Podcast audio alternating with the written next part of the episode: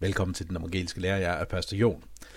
Det her afsnit er en samtale mellem Mikkel og mig omkring, hvorfor den lutherske kirke, eller hvordan den lutherske kirke er den sande katolske kirke. God fornøjelse. Hej og velkommen til øh, den her samtale, vi skal have i dag omkring den lutherske kirke som den sande katolske kirke. Og velkommen Mikkel, velkommen Mikkel, at du vil være med endnu en gang. Du har været gæst her før, hvor vi talte om, øh, om Septuaginta og Septuagintas rolle i forhold til øh, den tidlige kirke, Septuaginta, som er det her, øh, den her gamle græske øh, øh, øh bibel fra øh, cirka 200-tallet, eller øh, 240 Kristus. Så det var rigtig spændende. Så nu skal vi kaste os ud i noget andet. Øh, jeg læste, du har en, en blog, som, øh, hvor du har skrevet lidt omkring øh, katolicitet, og den lutherske kirkes katolicitet. Og, øh, og, øh, og, øh, øh, og så øh, har du et, øh, et foredrag, som jeg også lige lyttede til her til øh, op til øh, i dag, omkring retfærdiggørelse i, mm. øh, i Oldkirken. Meget spændende. Og jeg vil selvfølgelig linke til det her i beskrivelsen, så hvis folk har lyst til at uh, læse og se mere der, og lytte til noget mere, så, uh, så kan man gøre det derfra.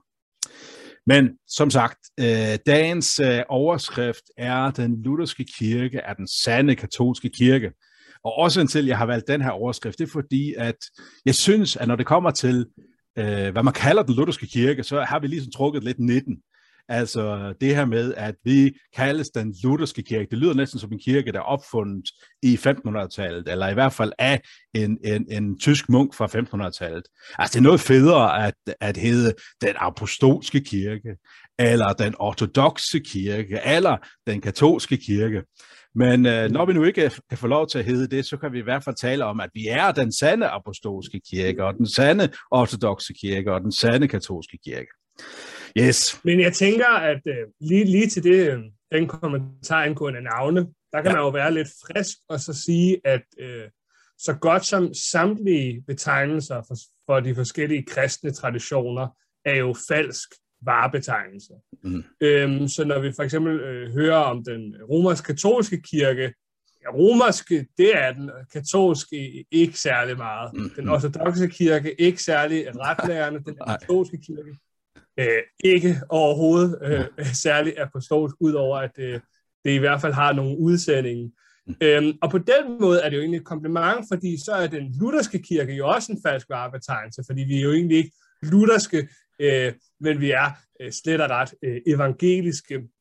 Øhm, jeg har en, en, en god bekendt, øh, som, som tit nyder at, at, at lige at, at have den øh, sjove, synes jeg, øh, kommentar til det med, at vi kalder os selv lutheraner. Jamen, altså Luther sagde jo, at man endelig ikke skulle kalde sig selv lutheraner. Så det mest, øh, hvad kan man sige, øh, for netop at vise, at vi ikke er Luther lydige og ikke følger ham, så vælger vi at kalde os selv lutheraner, for det sagde han, vi ikke skulle gøre. Lige præcis. Ja.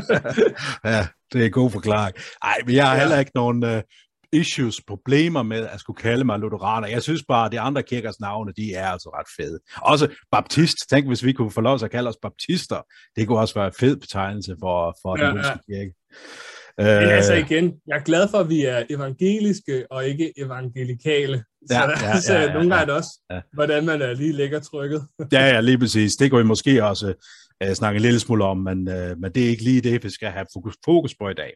Selvfølgelig i forhold til af de forskellige øh, frikirker og kirkeretninger, vi har i dag, så, så, så har det selvfølgelig også værdi at tale om den lutherske kirke som den sande katolske kirke i forhold til mm. dem. Men, men øh, øh, i dag, øh, i den her samtale, tænker jeg måske primært, at vi forholder os til, øh, hvem er det, som øh, fører linjen videre fra øh, den gamle kirke, fra urmenigheden op i oldkirken og op i nyere tid. Altså, katolikkerne vil sige, at de har bevaret øh, den kirkelige organisation, og i 1500-tallet, der var der nogle kirker, der brød ud af den, af den mm. øh, øh, katolske kirke, og på samme måde vil de ortodoxe sige, at der omkring øh, årtusindskiftet, at der ligesom, der øh, øh, besluttede Vestkirken at melde sig ud af den rigtige kirke, ikke også? Mm. Øh, hvor jeg mere ser det som, at det, der skete for eksempel i 1500-tallet, det var netop, og særligt sidst i 1500-tallet, det var, at der opstod den romersk katolske kirke, som stod mm. i, i opposition til, så vidt jeg kan det, den sande katolske kirke, som fortsætter i det, som vi i dag vil kalde den, den lutherske kirke. Og som i starten, de kaldte sig vist, kaldte de sig ikke bare de evangeliske, eller noget i den stil. Jo, jo. Ja. Jo, lige præcis. Mm. Jeg tror også, at øh, der er mange, øh, hvad kan man sige, vigtige linjer, man må drage her, når, når vi taler om noget så komplekst som den her kirkelige udvikling, vi ser. Øh, øh, og det er jo netop, at, at, at der er det helt, hvad kan man sige, ufravigelige faktum, at Kristus grundlagde en kirke. Altså Kristus, han øh, udnævnte nogle apostle, de drog rundt, de stiftede konkrete fysiske menigheder rundt omkring. De udnævnte øh, ældste på Kreta, de skrev øh, breve til Korinth, til Rom.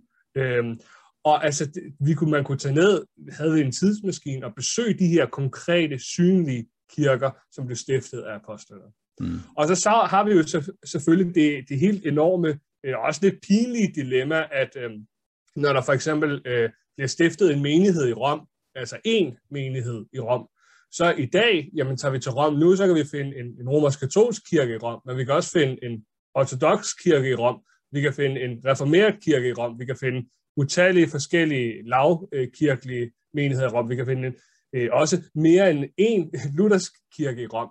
Øh, men der var jo én menighed i Rom, så hvordan får vi styr på det her øh, ret mystiske og forvirrende udviklingsforløb, hvor der blev stiftet én kirke, men i dag er utallige. Og det er så det her spørgsmål om katolicitet kommer ind, fordi at vi har forskellige måder at dømme øh, og berettige, hvad kan man sige, øh, aftagerskab eller at være arvinger til den her ene sande kirke på. Øh, øh, I nogle traditioner, det vil især være i de, de øst-ortodoxe traditioner, i den romersk-katolske tradition, men til dels også øh, hos øh, vores øh, engelske venner i den anglikanske kirke, så ser man det meget, at hvis du er ordineret af en biskop, øh, og har samme sæde, har videreført det historiske bispedømme i, i et vis område, en vis by, og ordineret af den lødige indehaver af den kirke, jamen prøv at, så, så er du den historiske naturlige aftager. Øh, men, men det, bliver også, det kommer til at klinge lidt hult, øh, fordi at vi har jo altså både en romersk-katolsk biskop øh, i Grækenland og i det østlige Middelhav i de forskellige byer. Øh, vi har for eksempel en, en øh, hvis vi tager, øh, vi har en græs, der er for eksempel en græsk-ortodox patriark i Alexandria, et af de gamle øh, historiske sæder i Ægypten. Men der er også en koptisk patriark Alexandria, og der er en latinsk øh, i øh, vikarierende ærestitel, indtil at de ligesom får etableret sig lidt mere biskop af Alexandria også. Og hvad gør man så, ikke også? Altså, så er det jo, så er det jo lige meget, de, de kræver alle sammen den samme titel, den alle sammen, det samme historiske aftagerskab, men kan naturligvis ikke alle sammen besidde det. Altså det er det, som vi typisk bevæger... vil kalde for den apostolske succession i forhold til ja, lige præcis. bispedømmet. Ja. Ja. Lige præcis.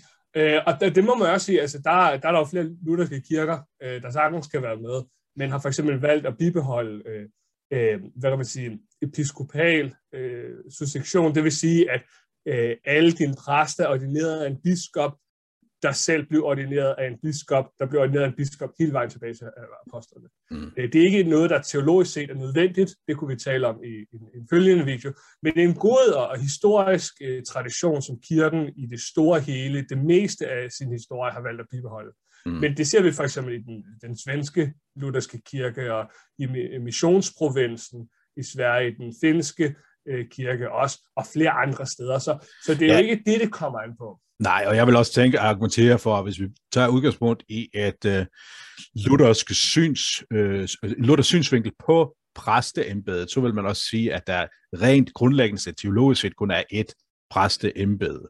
Altså hvor vi yeah. organisatorisk har uh, biskopper og, og præster osv., men det, det er ligesom en, en ydre uh, ordning. Egentlig har vi kun én ordning, og det er præste dømmet. Og der vil man sige, at også i den danske kirke, i hvert fald den danske folkekirke, opererer man også på den måde med en association, hvis man endelig vil øh, tage det med lige præcis. Ja, det er, ja, og, lige spørgsmål om apostolisk association kunne også være oplagt øh, og, og, og dykke ned i, ved en lejlighed. Det er også noget, jeg selv har, har læst og, og skrevet øh, om. Men ja, forskellen her vil være, at, øh, at vi øh, som lutheraner med, med stærkt belæg i, i det oldkirkelige vidnesbyrd vil sige, med den lidt tekniske betegnelse, der er ikke nogen sakramental forskel i det bispelige embede og i præsteembede. Det vil sige, at de grader, der er inden for det ene samlede embede, man ordineres til, det er menneskeskabte grader. Mm. De er fine og gode, ja, ja, de er også menneskeskabte, vi bruger øh, vores liturgi for eksempel osv., men, men det, det er en god og nødvendig ting. Mm. Men, men for, for at parkere den lidt, det var egentlig for at sige, at når vi dømmer sådan, øh, i hvad består den her autenticitet, i hvad består vores berettigelse af at være aftager af en historisk kirke. Der er nogen, der kigger mere på det sådan, nærmest sådan slægt, slægttavlemæssigt, kan du føre de rigtige linjer tilbage. Og der kan vi også være med, øh, og det synes jeg også er en vigtig pointe. Men det er bare ikke den relevante pointe, fordi hvis vi samler alle de kirker med den her historiske, apostolske succession, Romerkirken, den østortodoxe kirke, de oriental-ortodoxe kirke, det vil sige øh, ortodoxe i Syrien og Ægypten og Indien og andre steder, der ikke er i kirkefællesskab med de andre ortodoxe, men det er også en, et kompliceret spørgsmål. Hvis vi samler alle dem, så vil de jo også sige til hinanden, at I er ikke den sande kirke, det er os, der er den samme kirke. Så det er altså ikke tilstrækkeligt at have den her historiske affølge. Men hvad er det så, der afgør det? Hvad, hvad, hvad, hvad skal vi så kigge på, hvis det ikke er nok at kigge tilbage i de gamle øh, fortegnelser? Jamen det vil være øh, katoliciteten, det vil være troslæren. Øhm, og der ser vi, at det her det er faktisk en meget gammel debat, som går helt tilbage til, til det 4. århundrede, øh, hvor den faktisk blev diskuteret ret meget. Øh, øh, mens Augustin levede, en af de store biskopper i det nordlige Afrika, der var der et, et, et stort kirkebrud i Nordafrika, hvor omtrent lidt mindre end halvdelen af kirken øh, øh splittede ud og gik i skisme, det vil sige kirkebrud, og dannede deres egen parallelle kirke, de såkaldte donatister, og de havde jo apostolsuccession, og de var faktisk heller ikke øh, uenige omkring troslæren, andet end nogle meget små øh, bagateller, men så det var godt og vel det samme, men var meget uenige om, øh, hvor hård øh, moralsk standard man skulle forvente af gejstligheden og lægefolket. Og der diskuterer Augustin nemlig i dybden, jamen okay, de har apostolsuccession, de har samme troslærer, det er ikke ligesom Ariam, de fornægter ikke Jesu guddommelighed. Hvad er det så, der afgør, hvor den sande kirke er, og hvor den falske kirke er. Og der siger han, at det er til skriften, vi må gå. Det er til de kanoniske bøger, vi må gå. Det er til troslæren, der må afgøre det. Og han, ja, nu, nu har jeg bogen herinde. Han har skrevet, Augustin skrev en bog, og den er desværre ikke særlig kendt. Øh, jeg håber især vores øh, romerske romersk katolske venner vil læse den. Han har skrevet en bog, der faktisk handler om, om hans kirkelærer. Den hedder uh, De Unitate Ecclesia, om den kirkelige enhed. Og der taler han netop om, hvad er det, der er det underliggende øh, formale formalprincip bag kirkens enhed. Og der siger han, det er samstemmighed med skriftens lære. Og det er ret vildt at læse en bog, hvor der på den måde bliver skældnet mellem en usynlig sandkirke i overensstemmelse med skriften, og så de her synlige institutioner, som kan have visse øh, visse, hvad kan man sige, bestanddele, som man ellers finder i kirken, altså øh, sakramenter, for eksempel hvis nogen blev døbt i en donatistmenighed, så døbte man dem ikke igen, fordi de var døbte, også selvom det var et dåb uden for kirken. Øhm, men der er simpelthen der, der er noget troslærer. Han har et citat, det er så ikke lige helt ordret, det kan jeg, må jeg lige lægge ind i kommentarfeltet bagefter. Men han siger, at selv hvis man fandt en kirke, der var spredt ud i hele verden, og den ikke fulgte skriftens lærer, så vil det ikke være nogen kirke. Mm. Og det siger lidt om den her forskel, som findes rent konceptuelt, altså i Augustins øh, forestillingsverden omkring en, en synlig kirke, en usynlig kirke, og at der ikke altid nødvendigvis er helt sammenfald mellem de to. Mm. Det minder vel også lidt om det, som står i en bekendelse, at det er nok, at man er enige om sakramenternes øh, rette forvaltning, og så evangeliets øh, rette lære, eller hvordan det står, ikke også? Ja, ja lige præcis, mm. ja. Øh, og, og, og det er det, der, man kan sige, der vil jeg nok skælde lidt mellem, det er det, der, der skal til, før vi kan have kirkelig enhed. Men, men for eksempel, øh, nu, nu sidder vi jo her to lutheranere sammen, øh, og vi har jo masser af gode kristne venner, som vi elsker øh, højt, fra traditioner, vi øh, måske teologisk set har meget mindre til fælles med. Men det betyder ikke nødvendigvis, at det ikke er kirker. Øhm, så for eksempel Johan Gerhardt, en af vores øh, største øh, systematiske teologer, han taler jo for eksempel om, at selvom øh, Romerkirken i, i vores optik har, har mange fejl og mange alvorlige fejl, så er det stadig en kirke. Ligesom Israel ikke øh, holdt op med at være Guds folk, bare fordi at de, de gik øh, forfærdelige sønder og beskæftigede sig med afgudstyrkelse og vranglærer, holdt ikke op med at være Guds folk. Gud er tålmodig, Gud er, øh, tåler meget, og han, han tåler også at kunne virke igennem øh, syndige mennesker, og han virker også gennem syndige øh, kirker. Tak og lov. Ja, ja, mm. puha, ikke også? Så det er også for, øh, det skal jo ikke lyde som om, at, at, at vi skal sige, at øh, okay, men medmindre du er i, i kirkefællesskab med øh, de her øh, lad os sige, et konfessionelt luthersynode, så er der altså ingen frelse uden for kirken, mm. fordi den, kirken er kun den lutherske kirke. Nej, det er her, du kan finde den rene lærer. Det er her, du kan finde... Altså, øh, og der synes jeg, at, at det er vigtigt at skelne mellem den her, hvad hedder det, når vi siger, at der er ingen frelse er uden for kirken, hvilket er et sandt udsagn, så mener vi ikke den her, lad os sige, synlige samling af mm. konfessionelle lutheraner, men så mener vi, der hvor ordet forkyndes, og hvor sakramenterne forvaltes vel. Mm, ja, ja, lige præcis. Den, altså både den ortodoxe kirke, såkaldte ortodoxe kirke og den romersk-katolske kirke, de har vel også det der med ingen frelse uden for, for kirken, hvor katolikkerne på en eller anden måde har, at man øh, at det handler om kirkeorganisationen, men så har vi de her fædre kusine forhold eller et eller andet i, i, i, i for eksempel de protestantiske øh, kirkesamfund, som på en eller anden måde får lov til at komme ind i kirken på den måde, men egentlig opererer de med organisationen som hvor, hvor altså den ydre organisation til en vis grad, ikke også under pavedømmet, øh, hvor, mm. hvor, øh, øh, hvor det lutherske mere vil handle om kirken som øh, øh, den som Kristus selv stifter, ikke også på ordet på klemmen. Ja, og lige for at knytte en kort kommentar for det, så er det, det er meget svært, fordi at selv hvis jeg skal prøve at, øh, at øh, gengive, hvad kan man sige, den romerske lære omkring ingen frelse uden for kirken, så, så, så hvad kan man sige, så, så ærligt og, og trofast som muligt, øhm, så synes jeg, det er meget svært, fordi øhm, i min optik, så er der to ret forskellige traditioner, der nu øh, brydes øh, i Romerkirken. Der er en traditionel øh, hvad hedder det, opfattelse, hvor man har et meget strengt syn på, at der ingen frelse er uden for kirken. Det finder du altså 1400-tallet i nogle af de, de pavelige rundskrivelser, Unam Sanctam og Cantata Domino, hvor de kan sige, at du ved, at det er nødvendigt at være underlagt paven, øh, ellers kan du ikke blive frelst.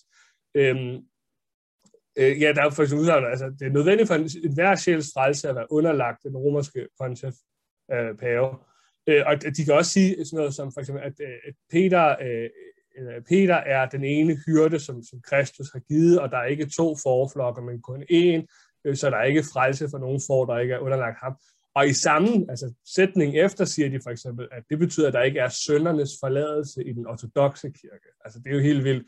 Øh, og det er bare for at sætte sådan, øh, den historiske position sådan lidt til side, fordi øh, efter de sidste 150 år, som kulminerende med Vatikan II-koncilet, har man meget mere rundhåndet syn på, at der er selvfølgelig også frelse for adskilte brødre. Det vil være sådan som os, men også for jøder og måske også muslimer, og, mm. og i, i Lumen Gentium går det så galt, at de siger, at alle mennesker er god tro, der handler efter deres samvittighed. Så det, mm. det er sådan lidt to sider, der, der lidt kæmper her. Jeg ved ikke, jeg tør ikke udtale mig om sådan helt, det er præcis det romerske punkt. Jeg tror i virkeligheden, der er forskellige ja. romerske ja. punkter. Ja. Ja. Ja, ja, og så har jeg mødt, øh, ikke så meget, men lidt når jeg har læst fra ortodoxe, der er helt sikkert også forskellige forhold, og de er endda ja. mindre øh, klare omkring deres lærer. Men der synes jeg ofte, jeg har hørt alligevel, at øh, for eksempel har jeg hørt nogle beskrivelser af Martin Luther. Han er ikke frelst, fordi han brød ja. ud af kirken, ikke også? Altså sådan ja. meget, meget stærk øh, øh, øh, fællesskab med øh, øh, organisation, tilknyttet til organisation mm. på en eller anden ja. måde, ikke også? Ja. Ja. Men altså, det er lidt svært, fordi at der er også forskellige traditioner, eller hvad vi kan kalde skoler inden for den ortodoxe kirke. Og der kan man finde at der er lidt en ny renaissance, altså mere konservativ ortodox teologi, mm. der prøver at gribe fat i den her altså snævre sammenhæng mellem en synlig ortodox kirke, og så den kirke, i hvilken der er frelse. Og så betyder ja. det jo selvfølgelig, at så er der ikke ligesom plads til, at du kan blive frelst i en usynlig kirke uden for den ortodoxe kirke. Nej, nej, lige præcis. Jeg tænker... Det, det, det, ja.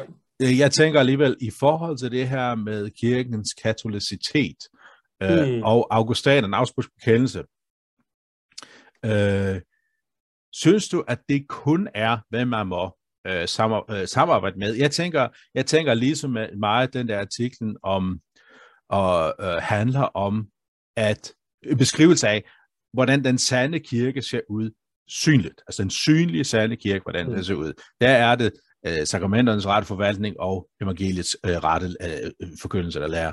Øh, hvor, hvor, øh, hvor når man bryder de ting, når sakramenterne ikke forvaltes ret, eller, eller der forkyndes et anderledes eller øh, forpurret, øh, øh, øh, anderledes tolket evangelium, så har vi mm. ikke at gøre med, øh, hvad skal man sige, i hvert fald ikke den fulde synlige kirke, som den burde være.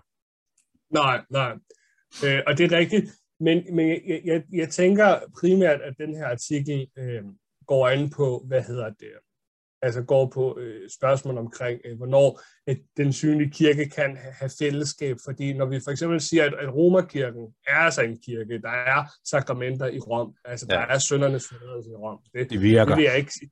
Også selvom, også selvom de, de, de ret sjældent forkynder evangeliet ret, og også selvom de ikke administrerer øh, sakramenterne ret. Altså Jesus sagde, tog kalken og sagde, drik alle heraf, og alligevel mm. har man i små ja, 600 år indtil Vatikan II-koncilie heldigvis lavet det om, for eksempel valgt at sige, nej, men Jesus, øh, det er jo et meget fin indstiftelse, du har der, men, men, men kun præsten skal drikke, og ikke alle skal drikke. Mm. Det vil sige, at man praktiserede øh, udskænkning af nadver under en form, som vi siger, hvor lægefolket modtog brødet, og præsten alene fik lov til at drikke kalken. Mm. Så der vil jeg for eksempel sige, at de administrerer jo tydeligvis ikke sakramentet ret. Det mm. gør de ikke. Nej. Men betyder det, det er et ugyldigt sakrament? Nej, mm. det vil jeg alligevel ikke sige. Øhm, Nej, jeg kender faktisk heller ikke til nogle lutherske traditioner, for eksempel, som vil gendøbe nogen, som er døbt i et øh, træenighedsbekendende kristen trosamfund. Nej, præcis. Ja, øh, præcis. Ja, det vil vi ikke gøre. Nej. Mm. Det vil vi ikke gøre. Men, men det her spørgsmål om, om katolicitet, som du nævner, synes jeg er meget vigtigt, fordi at øh, øh nu, nu har vi sådan prøvet at give, eller jeg, jeg tror, jeg har prøvet at tegne sådan lidt op, sådan, hvad kan man sige, mere, øh, hvad kan man sige, det, øh, konjunkturen af nogle overvejelser, som vi må have her omkring synlig og for usynlig kirke, men også den her nødvendige omtanke, vi må have, når vi kigger på vores adskilte øh, kristne brødre og søstre. Og, og der har jeg altid personligt haft en, en stor, øh, hvad kan man sige, en stor nysgerrighed og kærlighed over for den romersk-katolske kirke, og har også i en længere periode været øh, kraftigt overvejende at konvertere øh, dertil. Øh, og det gjorde jo, øh, at det blev forårsaget af, at jeg dykkede ned i kirkefædrene, at, at når man læste kirkefædrene, og det er en del år siden, da jeg var en yngre kristen, så fandt du jo ikke, altså der fandt du jo ikke øh, altså, kvindelige præster eller øh, homovilser, men du fandt jo heller ikke meget andet øh, protestantisk lære. Det var, der var røgelse, der var, øh, der var alt muligt øh, spændende, som, som vi ikke ser så meget i vores øh, protestantiske tradition. Og det udfordrer mig selvfølgelig enormt meget, fordi at jeg har altid fundet den der øh, tankegang om, at øh, du ved, kirken øh, lukkede og slukkede, og den sidste retstroende, han, øh, han låste ligesom døren, øh, måske i år 300 eller et eller andet, og så øh, 1000, øh, 1200 år senere, så var der nogle øh, friske øh, fyre fra øh, Centraleuropa, der lige genopdagede øh, kristendommen. Altså det virker så, så utroværdigt, at, at det ikke synes jeg er værd at tage alvorligt. Nej, øhm, så hvordan, ja, så hvordan tager man ligesom livtag med den her øh, kirkefaderlige tradition? Og, og ja. det var jo det, der virkelig ansporede mig til at øh, øh, overveje at, at blive øh, romersk-katolsk øh, kristen, fordi at der finder man alligevel en tradition, der har en stærk kontinuitet med øh, kirkefædrene, med kirkens historiske udtryksformer, øh, og en tradition, som er meget selvbevidst omkring kirkefædrene. Mm. Og det var først, øh, da jeg ligesom bevægede mig ud af den der fase med at læse små øh, kirkefader-citater i sådan blogartikler på nettet og, og så videre. Lidt det samme, som jeg gør, så husk endelig at, at kigge øh, kilderne efter. Det skal være en invitation herfra. Men det var først, da jeg bevægede mig væk fra det, især sådan en hjemmeside som Catholic Answers eller sådan noget, øh, synes jeg var meget spændende. Øh, men da jeg selv begyndte at læse øh, kirkefadernes skrifter, der slog det mig egentlig, hvor... Øh, var hvor på en gang ikke særlig protestantiske de var, men også tydeligvis hvor overhovedet ikke romersk-katolske de var. Jeg læste um, Johannes af Damaskus øh, bog omkring øh, den ortodoxe tro, en sådan ordentlig mobbedreng, en af de første sådan, øh, systematiske teologibøger, vi har fra Oldkirken, der sådan prøver at behandle hele troslagene sådan en, et bind. Øh, og jeg, øh, øh, da jeg havde læst den ting, at han er overhovedet ikke, altså han er overhovedet ikke romersk katolsk. Altså han er, det er jo, han, hans, hans syn på, på skriften, for eksempel, altså afviser de øh, deuterokanoniske bøger som værende en del af, af Bibelen. Altså det vil sige, første, anden Maccabæer bog, Siraks visdom osv. Altså gode og nyttige bøger, som jeg vil anbefale, at vi bruger og læser, men jo som den lutherske tradition også har sagt, ikke er på lige fod med protokaleren, altså den gamle testamentlige kanon, vi har. Og der var flere detaljer, der, der fik mig til at sådan genoverveje, okay, men er, hvor, hvor romersk katolsk er øh, den romersk katolske kirke. Så i romersk var den i hvert fald, men katolsk, altså det her katolicitet, det betyder, det kommer af græsk ord, kataholikos, ifølge helheden, eller ifølge det hele. Så katoliciteten vil være øh, det kendetegn, at den lærer er historisk, altså den findes bevidnet i historien, den findes bevidnet geografisk i forskellige områder.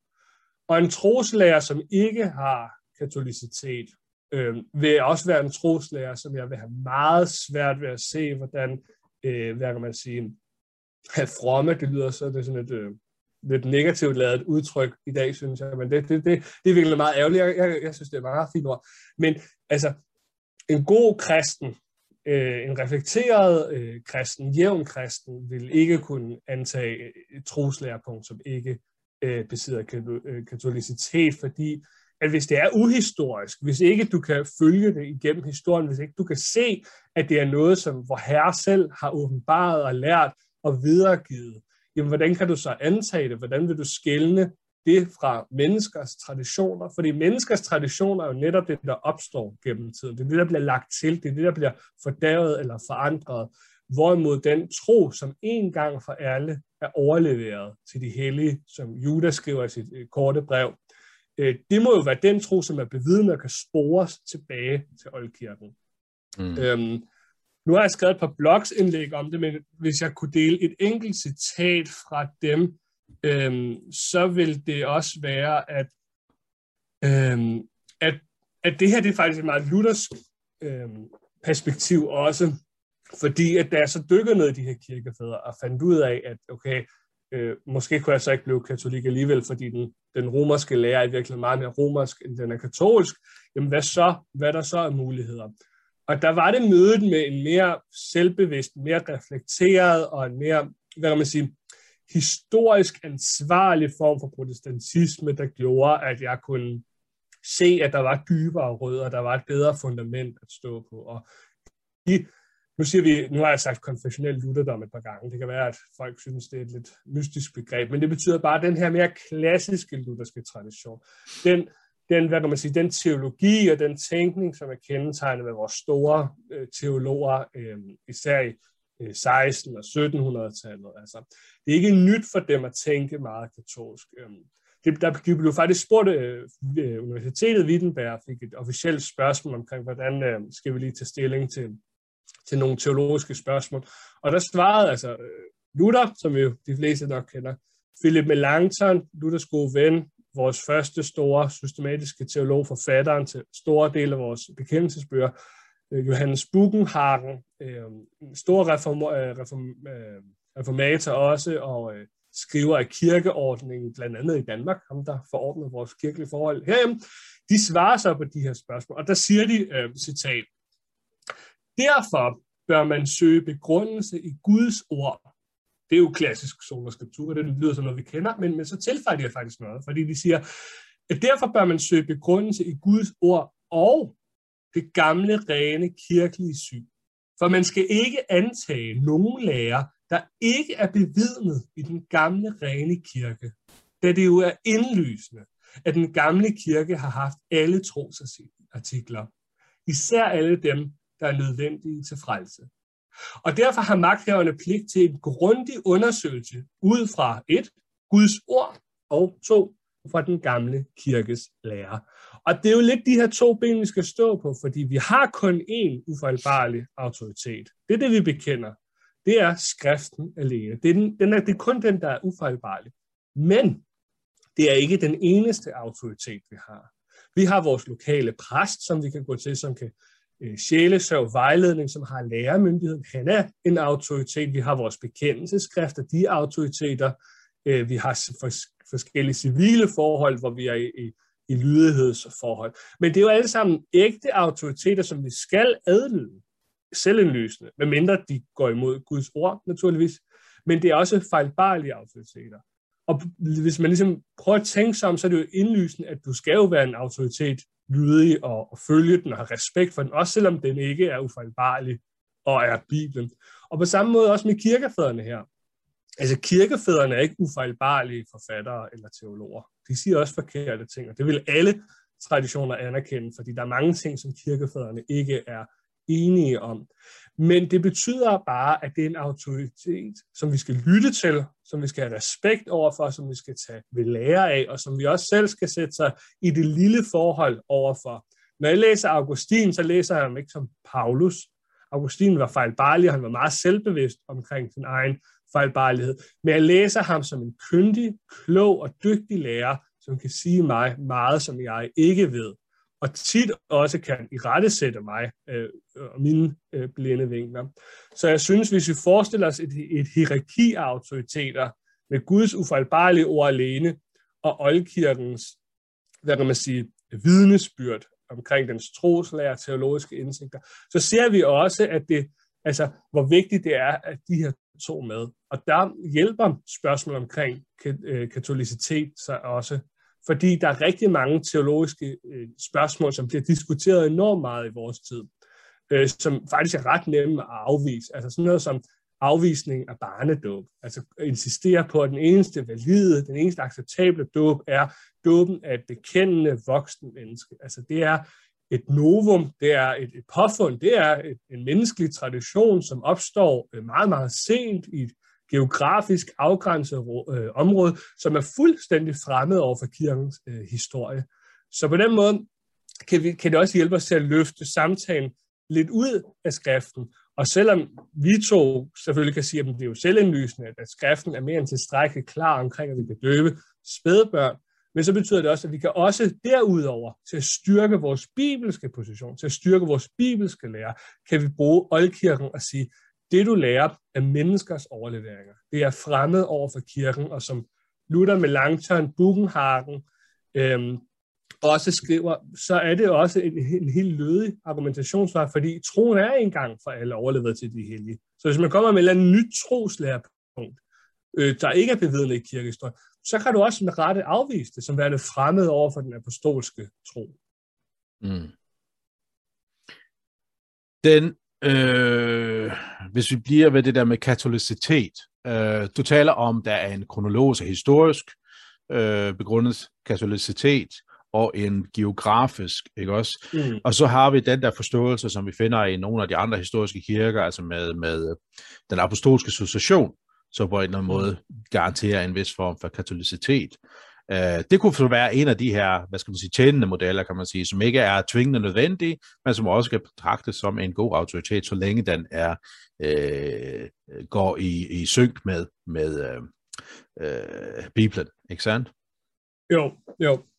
Og det er også for at sige, at, at når jeg siger, at, at man skal have en eller anden vis form for sådan historisk, øh, altså et, et, hvad kan man sige, historisk kontinuitet eller geografisk udbredelse, det er aldrig absolut, Mm. Netop, altså, fordi når man læser kirkefædrene, og det er noget af det, jeg bruger meget, meget lang tid på, forhåbentlig så I alle sammen ikke behøver at, at gøre det, men vi kan hjælpe hinanden at opbygge Kristi læme, øhm, så er det også, altså så ser man også, der er meget, de er uenige om. Øhm, de er ikke uenige om alting, altså det er ikke, de er alle sammen kristne, men vi ser altså kimen til de her traditioner. Det er jo ikke fordi, at, at for eksempel katolikkerne ikke også kan finde, øhm, hvad hedder det, belæg øh, for hvad, øh, for deres troslærer. Det kan man både, hvis man er evangelisk katolsk, eller hvis man er romersk katolsk, øh, fordi der er forskellige traditioner i Øjenkirken.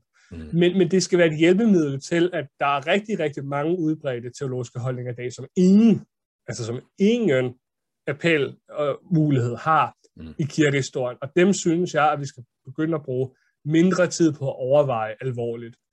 Øhm, og det betyder så også, at når du har forskellige øh, øh, modsatrettede synspunkter i oldkirken, men så er det netop Guds ord, som er fuldstændig tilstrækkeligt og skal afgøre de her tvistpunkter, ikke også? Øhm, mm.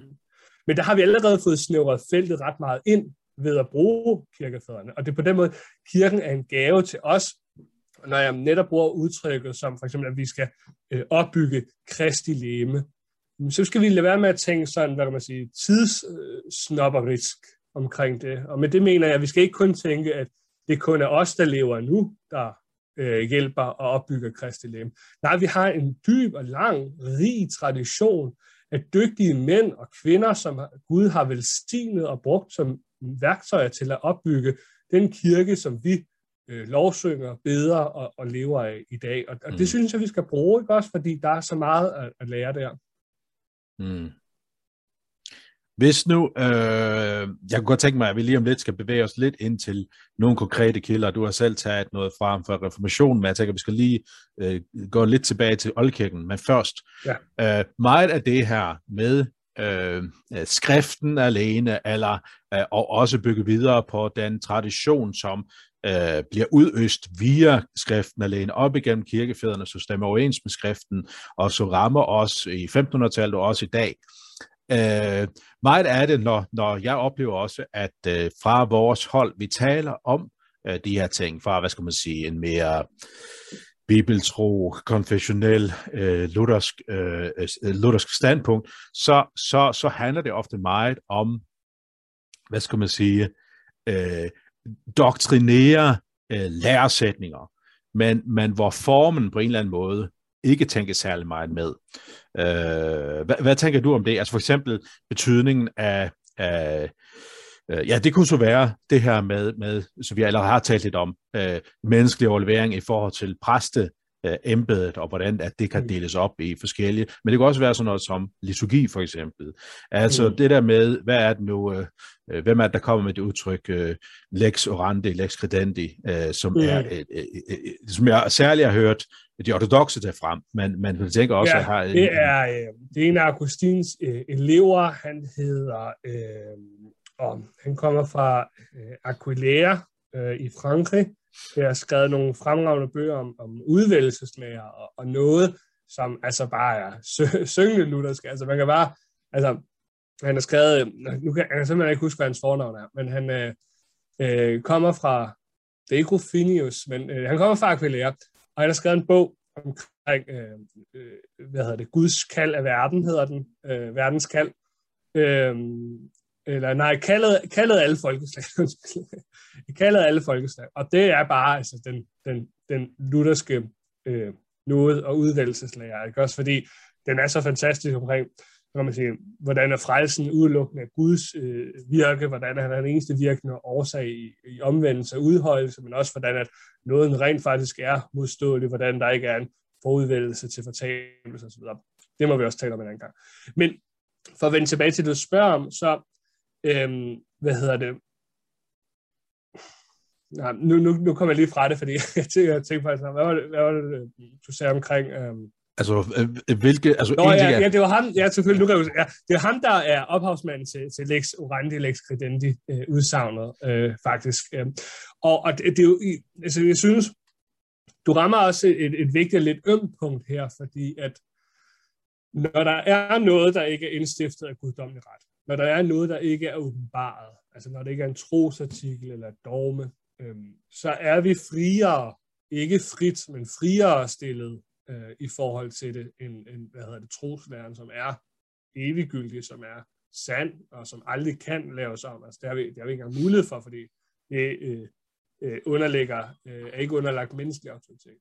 Men når vi tager sådan noget som liturgien, så er det jo klart og tydeligt, altså den måde, vi vælger at fejre gudstjenesten på, at det er en overlevering. Det er noget, der er givet videre øh, og har passeret igennem tiden. Altså den lutherske messe øh, form er jo for eksempel ældre, det er også lidt sjovt, er for eksempel ældre end den gamle latinske ritus, man bruger i Romerkirken, altså tridententer ritusen. Det er en ældre liturgiform end den, den lutherske messeform, som igen bare er en svagt modereret form af den eller en af de øh, vestrige øh, messeformer, som var almindelige i, i Vesteuropa, i den latinske kirke.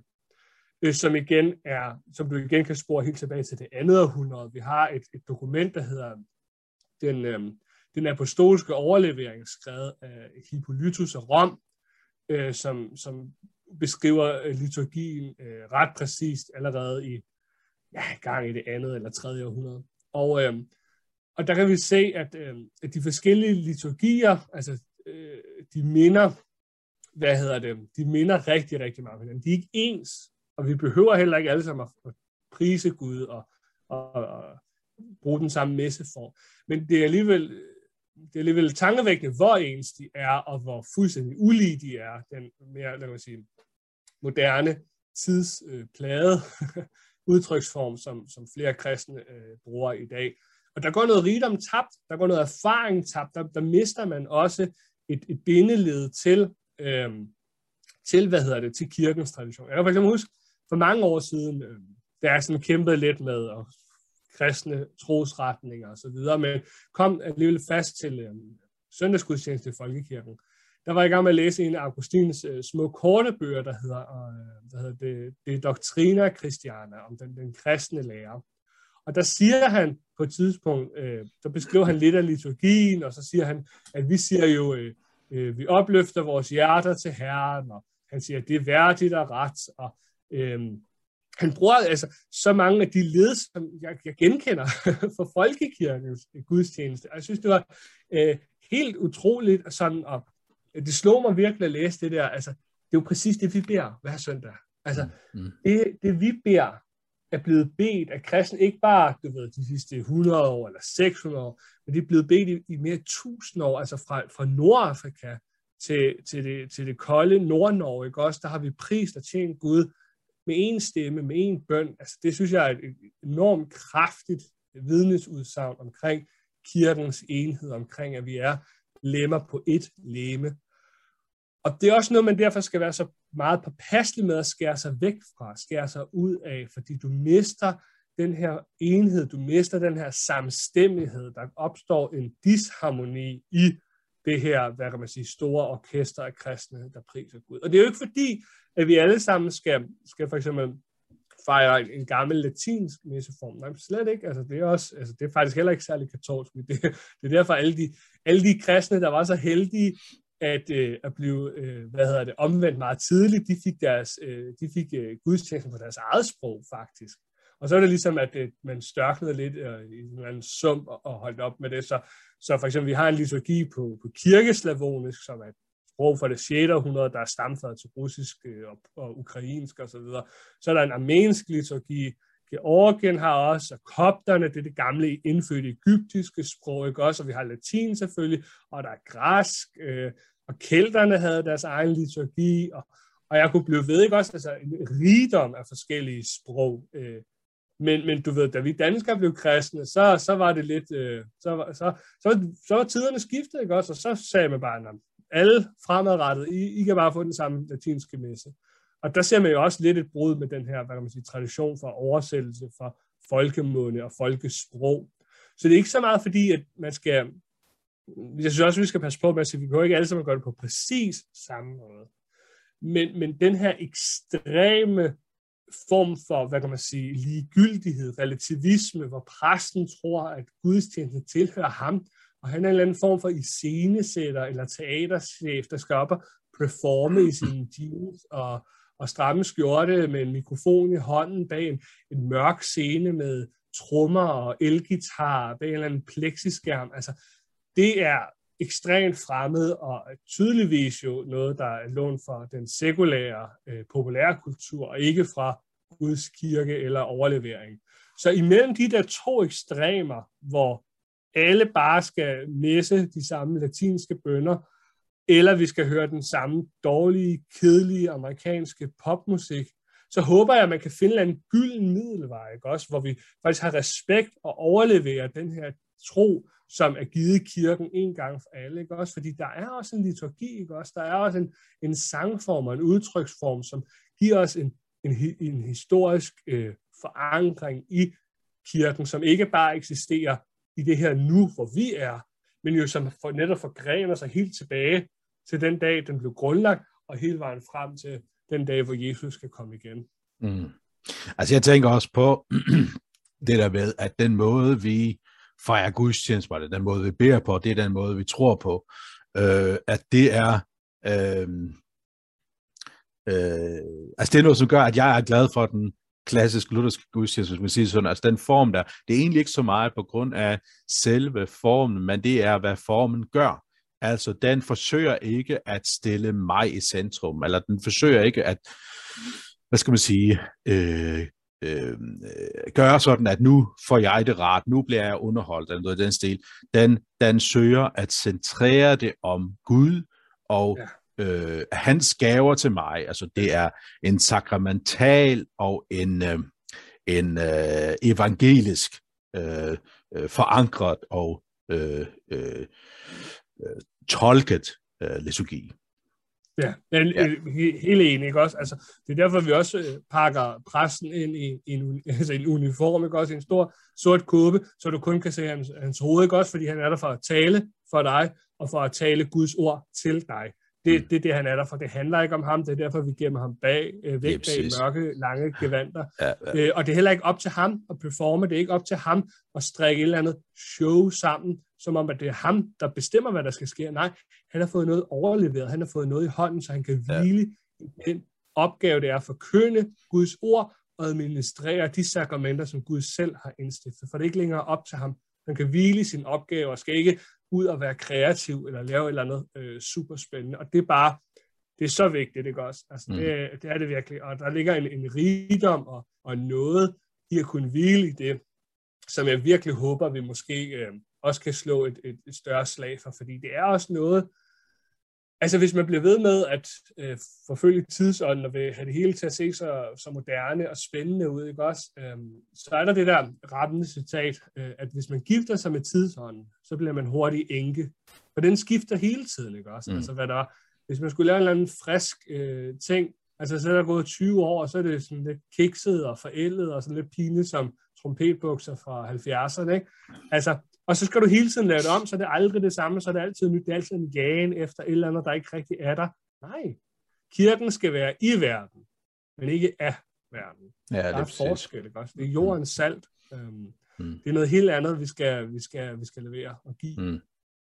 Ja, ja, jeg tænker også i den sammenhæng, nu skal vi nok bevæge os videre til det der øh, oldkirke og, og de gamle øh, fædre, men jeg tænker også i, i, i forhold til det der, så var der for, for nogle år siden, måske er det 20 år siden, det begyndte at man begyndte at tale om seeker-sensitive øh, gudstjenester, eller søgervenlige gudstjenester. Mm. Øh, og, og, og der tænker jeg, at nej, kirken skal ikke være søgervenlig, men den skal være opsøgende. Altså kirken har et kald ind i verden, ikke også? Mm. Men det er jo ikke fordi, at den skal forme sig efter øh, verden, men den skal tale ind i øh, ind til verden, ikke også? Ja, og bare for at runde det, ikke også? Altså kirken skal jo, altså gudstjenesten er der skal være kristenvenlig. Altså den er der for de troende, det er dem, der skal opbygges. Selvfølgelig ja. skal kirken være søgervenlig. Den skal række ud og være til stede ja, ja. Og, ja. og bruge alle de moderne udtryksformer, den overhovedet kan. Det er så fint. Altså Gud velsigne øh, hele den opgave. Men, men selve gudstjenesten er jo først og fremmest talt til de kristne, til opbyggelse ja, trøst ja. øh, af, af de troende, og mm. ikke til de søgende. Dem møder ja. vi et andet sted. Ja, lige præcis. Lige præcis. Ja, okay. Øh, øh, kirkens katolicitet. Øh, hvis vi går til de, hvad skal vi, nogle af de mere klassiske lutherske læresætninger, og der tænker jeg på øh, to, som du har taget med i, i, på din blog. Det ene, det er skriften alene, som vi allerede har med noget ind omkring, øh, hvor du øh, for eksempel viser Augustin, der, der argumenterer ud fra skriften, og vi har også tidligere kirkefædre, som netop argumenterer for, at det er skriften, der vi må, vi må, vi må øh, bygge på, og det er skriften, der har den øverste autoritet. Uh, så er det det andet, uh, klassisk lutherske øh, den anden klassisk luthersk læresætning, det her med at blive retfærdiggjort af tro, øh, som på en eller anden måde blev øh, virkelig kendetegnende for den lutherske kirke under reformationen, altså både mm. indad til, hvor Luther kunne finde på at sige, at det er den trosartikel, hvor alt står og falder og sådan noget, ikke også? Og hvor katolikkerne på en eller anden måde, de romerske katolikker, øh, øh, netop udtrykte en modstand imod den her trosretfærdighedsgørelse. Øh, og, og, og, og vil netop argumentere for, at det er altså ikke noget, som vi har fået overleveret. Det er noget, som ham der, den tossede tyske munk, opfandt, ikke også? Mm, øh. Men, men øh, hvor du, altså jeg, jeg synes, det var et meget spændende foredrag, du holdt, hvor du netop taler om, retfærd, læren er retfærdiggjort at tro, er noget, vi finder lang tid før Luther. Altså Augustin og, og, og, og nogle af de andre kirkefædre er også lutheranere, hvis man skal bruge sådan et anachronistisk øh, udtryk. Øh, men, men kan du prøve at sætte lidt sige, ord? I hvert fald, de, de, de, i hvert fald, de i hvert fald øh, evangeliske, fordi ja. at øh, jeg tror også, at man, man, man vil kunne give mig en færre kritik, øh, hvis man øh, nu øh, om lang tid eller om kort tid hører det her, øh, den her lille samtale, vi har haft, øh, og, og får det indtryk, at Åh, mener du, Mikkel, at øh, alle kirkefædrene, de var bare lutheranere, du ved, de, de spiste deres øh, pølser og drak tysk øl og, og gik i kirke, måske i Nordafrika, men der var, der var en lille lutter inde i dem alle sammen. Det er jo selvfølgelig ikke det, jeg mener. Mm. Kirkefædrene var kirkefædre, og altså, de var ikke øh, konfessionelle lutheranere. De var heller ikke romerske katolikker. De var heller ikke græsk-ortodoxe. Mm. Kirkefædrene var kirkefædrene. Altså, ja, ja. De, de, de, de var kristne. De var mm. vores mm. forfædre i troen. De er lærermester. De er dygtige. De er kloge. Mm. Øh, men men, men jeg, jeg, jeg appellerer bare til, at, at, at den her, hvad kan man sige, tilegnelse, den her myte om, at, øh, at hvis man er katolik eller østortodox, og vi lærer bare du ved, den, øh, den samme religion, og, og vi, vi siger bare præcis det samme, som vi altid har lært, og så er der sådan nogle nye, moderne protestanter. Altså det, det er useriøst, og det er useriøst, fordi det, det, det afslører, at man simpelthen ikke har læst kirkefædrene, og ikke rigtig tager deres mm. egne ord om deres egen troslærer særlig alvorligt. Mm. Så, så jeg vil ikke sige, at de er konfessionelle lutheraner. Men det jeg vil sige, og det jeg vil også virkelig appellere til, at man, man læser de øh, to blogindlæg. Jeg har skrevet et blogindlæg om øh, læren om skriften alene, som ufejlbarlig kilde og rettesnor for troslæren. Og så skrevet et blogindlæg, der er lidt længere omkring øh, retfærdiggørelse ved tro alene, uden gerninger, mm. hos kirkefædrene, hvor jeg kigger hos mange kirkefædre og, mm. og går mere kronologisk igennem det. Mm. Jeg vil appellere til, at man læser dem, fordi så kan man få det her kød på, man kan få de her argumenter og dykke ned og rent faktisk følge det. Og jeg vil også sige, slå endelig alle øh, citaterne efter. Det er ikke nogen, jeg har siddet og samlet fra en eller anden liste. Det er altså fra bøger, jeg har læst øh, mm. og, og gået igennem her, som, som årene er gået. Mm. Øh, men altså lige for at tage de to kort, hvis man ikke øh, lige orker, hvilket jeg synes, man burde orke, øh, så handler det jo om, at når du har, altså nu, nu, nu definerede jeg det lidt før med, at vi lutheraner, vi mener, at skriften alene er den eneste ufejlbarlige autoritet, vi har adgang til. Og den indeholder, og den er nyttig til at, øh, at øh, bevidne samtlige troslærerpunkter. Der er ikke nogen troslærerpunkter, der findes uden for skriften. Mm.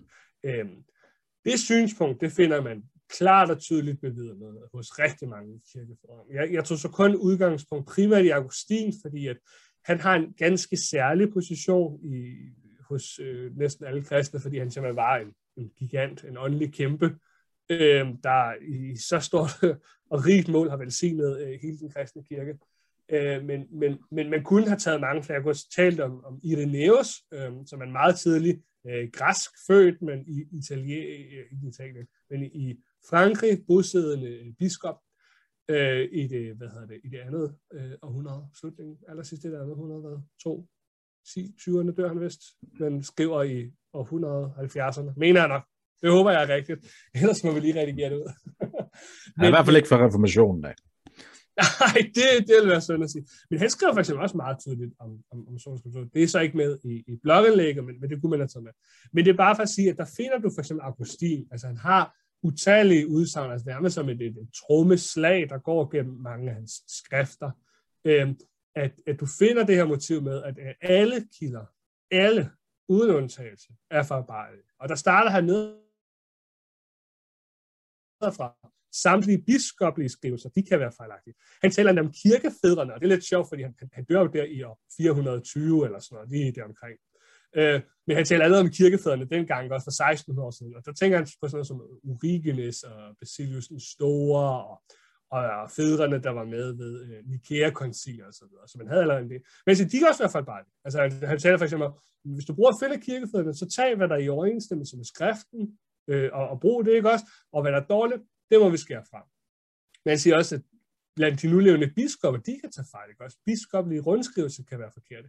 Synoder, altså det vil sige regionale samlinger af biskopper øh, i, i kirkeråd og kirkemøder. Han siger, men de kan også tage fejl, ikke også? Og de kan blive rettesat af økumeniske koncilier, det vil sige, når hele, hele kirken samles, øh, som på Augustins tid var sket to gange, øh, når de samles, så siger de kan da også tage fejl. Men i modsætning til alle de her andre, alle mennesker, alle skrivelser, så står skriften alene er en ganske særlig og særlig kvalitet af autoritet, som er over alle de andre, som i rette sætter alle de andre. Læs endelig blogindlægget, der går vi igennem en masse af hans skrifter og hans breve, øh, og, og kigger lidt på dem. Øhm, så det er bare for at sige, at, at det her udsagn omkring øh, en, den her stadig, stadig appel til, at selvom vi har ægte og vigtige autoriteter uden for skriften, for eksempel vores præst, eller vores øh, bekendelseskrifter, eller tradition, så er det alt sammen normer eller autoriteter, som lader sig normere, eller lader sig i rettesætte af den fuldkommende autoritet, af den højeste autoritet, nemlig skriften alene. Øhm, altså, og den, den her lutherske hjertesag er bare, altså det, er, det, det bliver nærmest ikke mere katolsk, altså det er du finder det så tydeligt hos så mange igennem tiden, hos så mange forfattere, øh, at, at, det, at, at hvis man siger, at det er et eller andet, som, som vi fandt på, det der sola i, i, i 1500-tallet i Tyskland, altså så, så, så, skal man, så skal man gå hjem og læse en historiske lektie. Det, det, det skal man altså. Noget, som jeg har hørt, som, som øh, de romerske katolikker, øh, når de skal tale imod øh, skrifterlægene, alene, så siger de også, jamen, skriften kommer fra kirken. Det er kirken, der kommer først, ikke også? Så må det være kirken, der har den øverste øh, autoritet. Hvad tænker du om det? Ja, det, det er et rigtig mærkeligt argument, fordi at så gør man sådan den der temporale, altså tidslige øh, rækkefølge betinget, altså øh, hvor herre øh, kom også af Jomfru Maria, ikke også? Altså betyder det, at hun har autoritet over ham, øh, og hun kom fra sine forældre, ikke også? Altså nej, nej, nej, nej, det er jo ikke det, vi får at vide. Vi får at vide af apostlen Johannes, at i begyndelsen var ordet, og ordet blev kød og tog bolig i blandt os. Og det ord åbenbarede en skrift, øh, og den eksisterede mundtligt i en periode, det er rigtigt. Altså der, før, før der var nogen bibel, så eksisterede det mundtlige ord. Og det mundtlige ord blev så skrevet ned, og alt det, som Jesus ikke sagde, men som profeterne har talt, som Moses har talt osv., det er det samme ord, for det er alt sammen indblæst af Helligånden. Så selvom det er ganske rigtigt, at den tidlige kristne kirke nedskrev og samlede skriften, så samlede de ikke andet end det ord, som er fra begyndelsen af, som var det første, som eksisterede før hele den skabte verden. Og vi skal også huske på, hvad er det, der grundlagde kirken? Jesus udåndede, blæste på apostlene og gav dem ret til at tilgive forladelsesøn og fastholdelsesøn. Jesus selv stifter kirken. Så igen, Guds ord, Jesus selv er også før kirken og har autoriteten over dem. Så det er sådan, altså retorisk er det jo et, et rimelig fint øh, argument, ikke også? Men, men teologisk set er det jo fuldstændig uholdbart. Øh. Og det er også sjovt, det er også et, det er også et, et argument, som som, som er sådan, altså lidt, lidt poppet. Altså det, det er noget, vi, vi, vi ser sådan i, i vores tid. Altså selv, øh, hvad kan man sige, du kan også, altså før reformationen i middelalderen for eksempel finde en, en tradition, der har bibeholdt sådan et, et mere sådan augustinsk skriftsyn, som er enormt højt. Øh, selv Thomas Aquinas, som på ingen måde er protestant, og heller ikke luthersk overhovedet ikke i sin retfærdiggørelseslærer, øh, og går det blandt andet også ind for pavens øh, ufejlbarlighed. Øh, og autoritet, men han siger for eksempel også, sola canonica scriptura est regula fide. Den kanoniske skrift alene er troens rettesnor. Mm. Så kan man så sige, okay, hvor konsistent var han der? Men tanken er der i hvert fald selv, så for, for, for, for Thomas Aquinas vil det være fuldstændig fremmed at, at sige, at uh, kirken bestemmer over skriften, fordi det er kirken, der har skrevet, samlet skriften. Nej, nej. Kirken har som et vidnesbyrd, som, som et, et fyrtårn lyst eller peger hen imod skriften, øh, fordi den reflekterer vidner om noget, men den vidner om noget, den har fået givet af Gud. Så det er ikke mm. dens autoritet, men den kan pege hen på Guds autoritet. Mm. Ja, ja, og det samme, når man samlede skrifterne til det, som vi i dag kalder Bibelen, altså de der kanoniske skrifter, så havde det netop nogle, nogle stærke øh, krav til, hvad der skulle øh, betegne den her øh, Bibel. Det var ikke noget, de skulle finde på. Det var ikke noget, som, som de skulle skabe, hvilke skrifter skulle med. Nej, det skulle være apostolske, de skulle være ortodoxe, og det skulle være katolske, ikke også? Og det er også derfor, vi finder, at nu er jeg altså, jeg, jeg, øhm, forresten, hvis jeg har lyst, så må jeg gerne øh, lige sende en varm tanke eller en bøn. Øhm, jeg har lige sendt prøveoversættelsen ind på min bog om Septuaginta, fordi det der med den oldkirkelige kanon er også noget, jeg har beskæftiget mig, mig særlig meget med. Øh, men, men, men igen, det har vi allerede talt om, så, øh, så det, det lader jeg ligge. Mm. Fordi vi skal jo netop også have tid til at tale om retfærdiggørelseslæren. Ja, lige præcis. Hvor er det? Altså den, jeg tænker, retfærdiggørelseslæren er tydelig i den lutherske kirke øh, og lutherske kirkes begyndelse. Den er også, så vidt jeg kan se, meget tydelig i det nye testamente, eller i Bibelen helt, og særligt måske i den paulinske litteratur, og jeg tænker helt mm konkret på en helt særlig måde Galaterbrevet, som, som, som på en eller anden måde virkelig lærer os at skille lov og evangelium, og hvad lovens mm. opgave er, hvad evangeliets opgave er, og så Romerbrevet selvfølgelig også, som er den her uddybning. Jeg synes, jeg, jeg kan finde et, et klart øh, svar på det, som vi i dag vil kalde for den lutherske retfærdiggørelseslære. Men hvor finder vi så også det i hos kirkefædrene?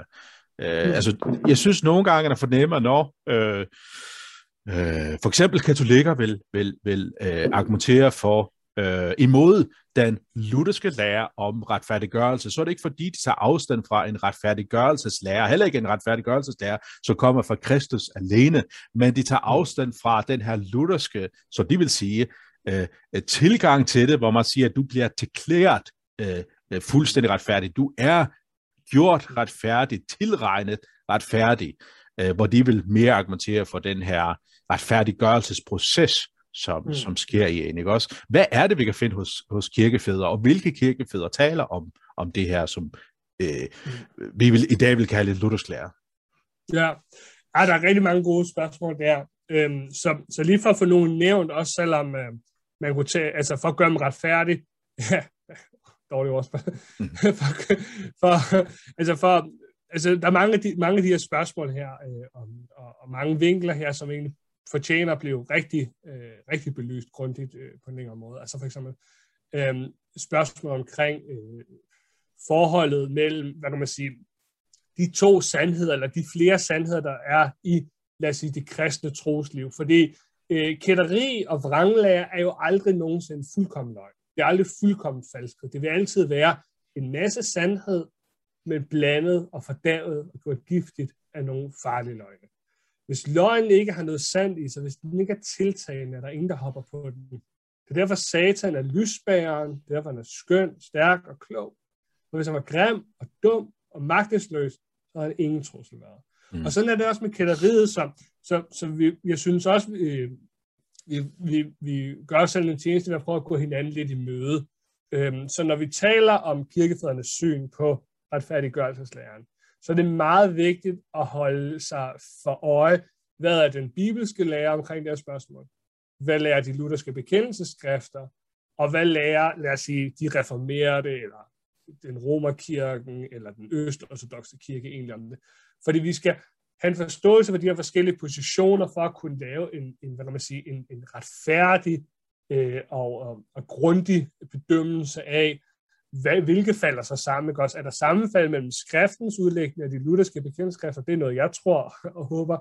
Øh, er der sammenfald mellem dem og, og, og flere kirkefædrene, for eksempel? Ja, det, det mener jeg kunne godt gøre. Er der sammenfald mellem dem, og så lad os sige det reformerede eller romersk-katolske synspunkt? Og der må vi også sige, ja, på, på nogle punkter er der ikke også. Altså på nogle punkter. Det jeg så har valgt at gøre i, i blogindlæg, som jeg, jeg håber, I vil tage tid til at læse, det er at kigge mere snævert på, hvad adskiller, hvad er den tydelige, øh, øh, fuldstændig grundlæggende forskel, der adskiller øh, Romerkirken og den østortodoxe kirke øh, fra den evangelisk-lutherske kirke. Og til dels også for nogle strømninger og tolkninger hos de reformerede, men dem, øh, lige den der form for sådan magisterielle øh, kalvinister har vi ikke så mange i Danmark. Men, men der, der kigger jeg så, der kigger jeg så i oldkirken. Og det vil så være, når vi siger, at mennesket bliver retfærdiggjort at tro alene over for Gud, så siger vi, at årsagen til, at det kan lade sig gøre, fordi for at være helt ærlig, jeg er ikke fuldkommen retfærdig. Jeg overholder ikke Guds lov perfekt i mit liv. Jeg elsker ikke Gud så meget, som jeg burde, eller som jeg kunne, og jeg elsker heller ikke min næste så meget, som jeg burde have kunnet. Jeg er skyldig i at overtræde Guds lov. Den, den, den, den erkendelse har jeg nødvendigvis. Hvordan kan, hvordan kan Gud så sige, at øh, jeg er retfærdig? Han er ikke en løgner, han er ikke en eller anden form for sådan, lukker han ikke øjnene og snyder sådan lidt og siger, nu kan vi lade som om, nu kan vi lege, at ham ikke er retfærdig. Nej, det er egentlig ikke, fordi at jeg i dåben, som Paulus skriver om i Romerbrevet 6. kapitel, er vokset sammen med Kristus, fordi jeg i dåben øh, har iklædt mig Kristus, som Paulus skriver i Galaterbrevets 3. kapitel. Og fordi Kristi retfærdighed, som Paulus skriver om i Filipperbrevet og øh, Korintherbrevet, er min ved tro. Så grunden til, at jeg er fuldkommen retfærdig, er, at jeg ved troen, ved dåben, på den måde vokser sammen med Kristus, at han som hoved på sit læme, som han som brudgom for sin brud i kirken, således forenes, at de to bliver et læme, og alt hvad der er hans, hans retfærdighed, hans nåde, hans evige liv, hans gaver og velsignelse, det bliver min. Det bliver min i det her mystiske, den her mystiske union mellem, øh, mellem den troende og mellem Kristus. Og alt hvad der er mit, min straf, min søn, min død, det modtog han også som en god og retfærdig ægtemand. Øh, men det, det zonede han, det ødelagde han, det fjernede han, så det ikke længere er, er, er en blokering. Ah, Amen, og hvor er det dejligt. Altså, det er jo, hallo, det er jo det, det hele handler om. Man bliver helt glad af at gentage det. Men, men, men okay, jeg sige, hvad, hvad er det med kirkefædrene at gøre? Jo, det har noget at gøre med, at, at der, hvor der er en kraftig uenighed mellem øh, de reformerede, måske ikke de reformerede, øh, de, de, de lutheranerne også, øh, og så for eksempel nogle af de, de, de, de andre traditioner, det vil være, at, at for eksempel Romerkirken og den østortodoxe kirke ville sige, at fordi det er menneskets indre retfærdighed, det er den her ontologiske eller værensmæssige, det er øh, for eksempel, øh, hvor, hvor, altså nu kan vi sige, at du er et godt menneske, ikke også? Altså, hvor lidt lyver du, øh, hvor god er du, hvor, hvordan er din vane, er du et dydigt menneske, ikke også? Vanemæssigt, øh, er du så en god person, og hvis du er det, som en dybt og troende kristen, så kan du blive mere og mere retfærdig, du kan blive mindre og mindre retfærdig. Og det, det, det er vigtigt for dem. Og det er jo ikke forkert, hvad de siger. Det er jo rigtigt, at vi i vores liv som kristne kan døde kødet, som Paulus siger, aflægge os synd og vinde nogle kampe med synden, og vokse i vores indre retfærdighed og hellighed. Der, hvor den store fejl øh, består i, det er jo så at reducere retfærdiggørelsen til kun at være den her indre forvandling. For selvom den indre forvandling finder sted, så vil den aldrig være tilstrækkelig til at kunne retfærdiggøres foran Gud. Og det er mm. deres påstand. De afviser tanken om Kristi tilregnet retfærdighed, at hans retfærdighed er vores. Og i stedet for, ja, en lidt fattigt udtryk, øh, sætter de frem menneskets egen indre retfærdighed, som jo er fuldkommen utilstrækkelig. Og på den måde, du kan se det udtryk i kirkefædrene, er jo blandt andet, at kan se, når man taler de så om, at vi er øh, kan forøge vores retfærdighed ved gode gerninger. Øhm, og det er der nogen, der taler om, men så skal vi passe på, mener de får en Gud, eller mener de ikke får en Gud. Og, og diskussionen om retfærdiggørelse er jo noget, der primært øh, finder sted øh, i Augustins stridigheder med, med Pelagius, men også først så under reformationen faktisk.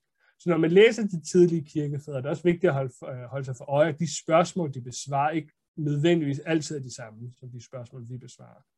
Men når vi så kigger på deres kommentarer, deres tolkninger af Romerbrevet for eksempel, eller øh, når de fremsætter øh, deres udsagn omkring, hvordan sønderen retfærdiggør foran Gud, der finder vi de her fantastiske udsagn om, at øh, Clement, øh, en af præsterne i Rom i det, det første århundrede, der skriver et brev, siger for eksempel, hvordan Gud har retfærdiggjort os uden vores øh, uden vores fornuft, eller uden vores dyder, øh, eller uden nogen som helst gerninger gjort i hjertets hellighed.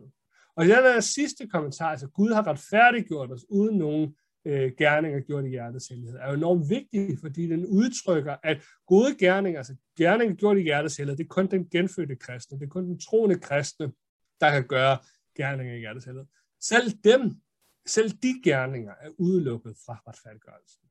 hvilket forudsætter, at i det vores værensmæssige øh, eller vanemæssige retfærdighed, den her indre ontologiske retfærdighed, fordi den er betinget af vores gode gerninger, vores dyder med andre ord. Udelukkes de, jamen så er det kristi retfærdighed. Så er det Guds retfærdighed alene, der retfærdiggøres. I det blogindlæg, så går jeg så igennem den her udvikling og kigger lidt på, på mange flere øh, forfattere øh, igennem tiden, der kommenterer øh, vores øh, menneskets retfærdiggørelseslære. Jeg håber også, at øh, jeg holder et lille foredrag om det, som jeg så kunne forstå, at du vil lægge ind i øh, kommentarsporet. Tak for det, hvor jeg også prøver at følge lidt af den her udvikling, så der er i hvert fald øh, nok at tage fat i der. Mm. Yes.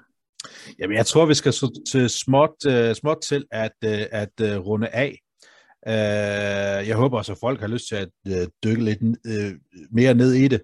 Jeg har lige taget uh, enkelte bøger med her, som jeg lige tager frem. Uh, nogle, som jeg har også fra dine blogindlæg.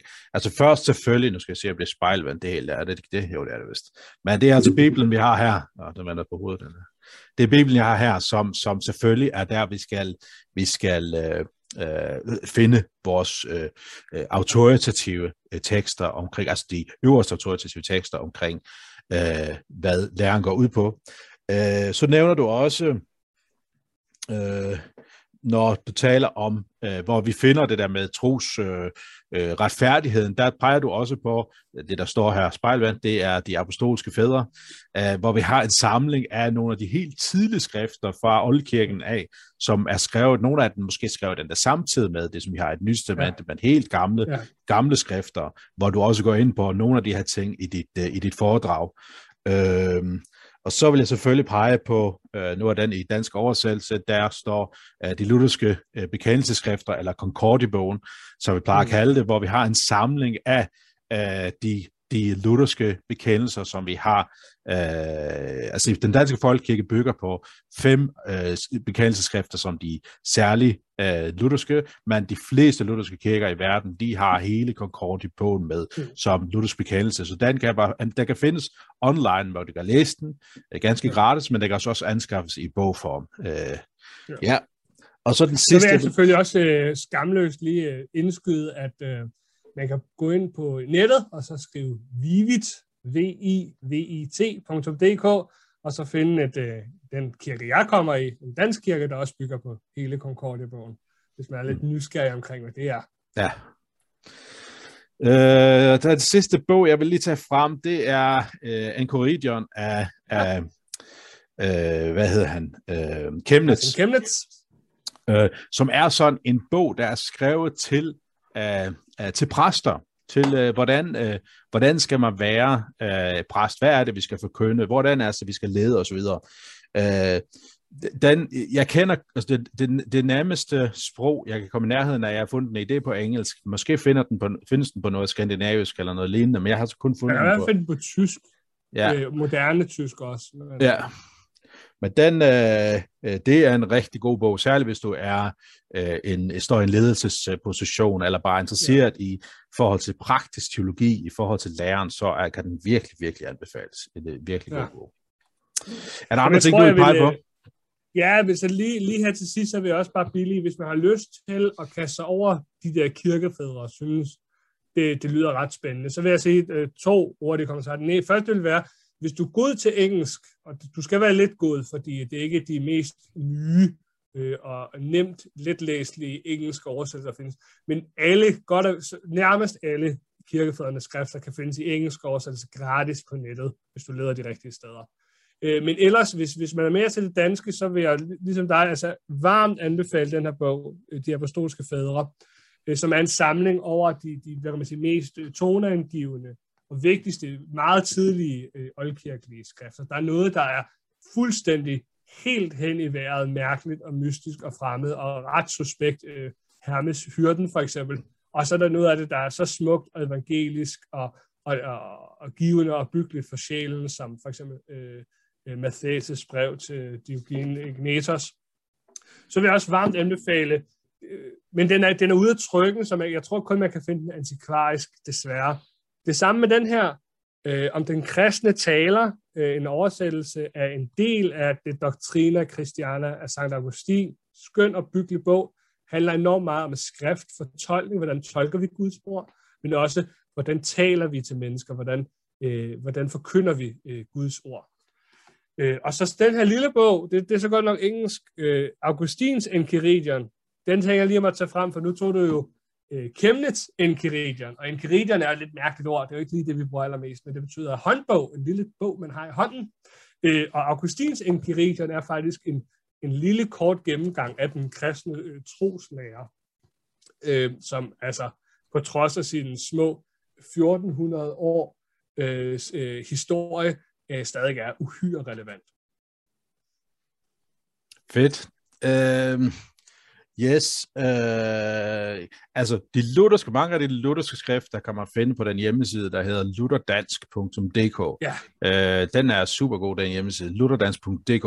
Ved du nogen, uh, der findes vel ikke nogen danske sider, der har særlig mange af de øh, øh, oldekirkelige, øh, eller kirkefædrene eller noget. Jeg har fundet en enkelt hjemmeside, eller fået henvist til en enkelt hjemmeside, hvor de har sådan et indeks over forskellige skrifter. Ja, men ikke skrifterne. Nej. nej. Nej, de findes ikke rigtig på dansk særlig meget. Og det, det skyldes jo bare det simple faktum, at, at i gamle dage kunne alle vores teologer jo græsk, og, eller i hvert fald flydende latin, så mm. man kunne tilgå dem alle sammen. Det er lidt en ny ting, det her med sprogkundskaberne. Mm. Øh, så engelsk er nok, øh, nok øh, mit, mit bedste gæt, hvis man vil sætte ja. sig ind i det. Ellers så giv min blog et, et halvt år til et år, så, så burde der være nok kirkefaderligt materiale derinde til, at det, det er Danmarks største samling. fedt, fedt. Skønt. Og lige på den note, så vil jeg nok øh, lige gerne slutte af med, altså årsagen til, at man kunne have, jeg kunne have kommet med lange citater her og, og bygget det op meget mere systematisk, men jeg håber virkelig, at den her video, eller den her samtale, er en, øh, hvad kan man sige, er noget, der kan vække nysgerrighed, noget, der kan anspore en til en lyst øh, og en interesse for at dykke ned i de her kilder, fordi at man skal holde nogle ting lige i munden, og der, der er nogle længere passager, man skal dykke ned i, og man skal selvfølgelig gøre de her forskellige teologer øh, og øh, kirkefædre ret, og ikke tage dem ud af sammenhæng, og, og sørge for, at man forstår deres tankegang rigtigt, og ikke læser alt muligt ind i dem. Øh, og der egner øh, samtalemængde sig ikke så godt, medmindre det skal blive til oplæsning. Øh, så der har jeg prøvet her øh, at, at, at tage en lidt mere øh, flydende gennemgang, for så at øh, håbe at kunne have, have plantet et, et, en lille interesse, der gør, at I får lyst til at dykke ned i de her ting. Og der vil jeg selvfølgelig anbefale de bøger, vi har talt om, men også i al ydmyghed min, min blog om de her emner. Mm. Super. Tak for det, Mikkel. Tak fordi du havde lyst til at være med. Og øh, ja, jeg håber, at, øh, at folk er blevet udfordret og øh, inspireret og blevet opbygget i troen og får lyst til at, øh, at suge endnu mere til sig. Øh, Guds fred til jer derude.